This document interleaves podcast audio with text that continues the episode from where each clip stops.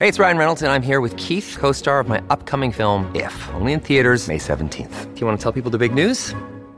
All right, I'll do it. Sign up now and you'll get unlimited for $15 a month in six months of Paramount Plus Essential Plan on us. Mintmobile.com slash switch. Upfront payment of $45 equivalent to $15 per month. Unlimited over 40 gigabytes per month. Face lower speeds. Videos at 480p. Active Mint customers by 531.24 get six months of Paramount Plus Essential Plan. Auto renews after six months. Offer ends May 31st, 2024. Separate Paramount Plus registration required. Terms and conditions apply if rated PG.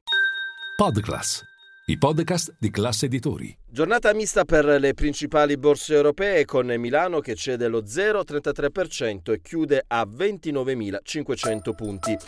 Linea mercati. In anteprima, con la redazione di Class CNBC, le notizie che muovono le borse internazionali.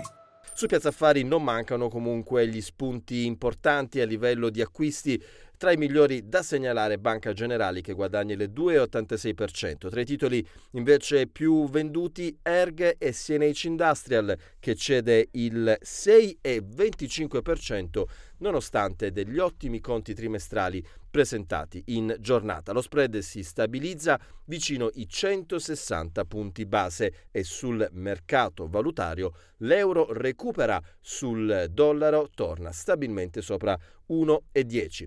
Giornata ancora ricca di trimestrali, in particolare Intesa San Paolo, la banca guidata da Carlo Messina, ha presentato il miglior semestre di sempre, ma soprattutto la previsione sull'utile nell'anno si avvicina ai 7 miliardi. Questo significa una politica di remunerazione che sarà sempre più generosa da parte della banca.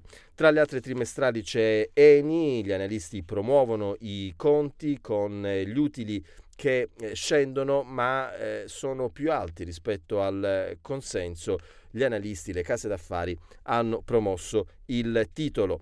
Tra le altre eh, trimestrali da segnalare CNH Industrial, come abbiamo detto oggi il mercato boccia CNH, ma l'utile netto nel primo semestre è molto solido, oltre 700 milioni, significa più 29% anno su anno.